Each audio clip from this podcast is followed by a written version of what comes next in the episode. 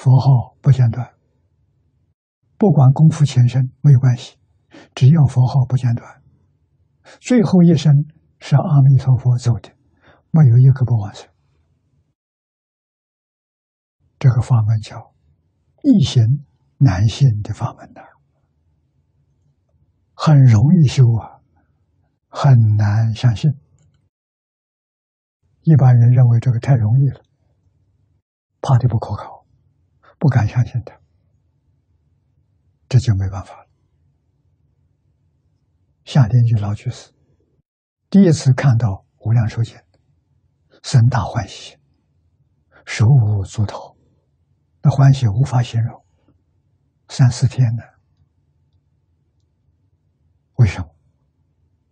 他自己知道，生生世世。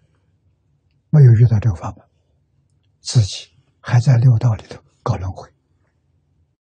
哎呀，这次遇到这个法门，可了不得了！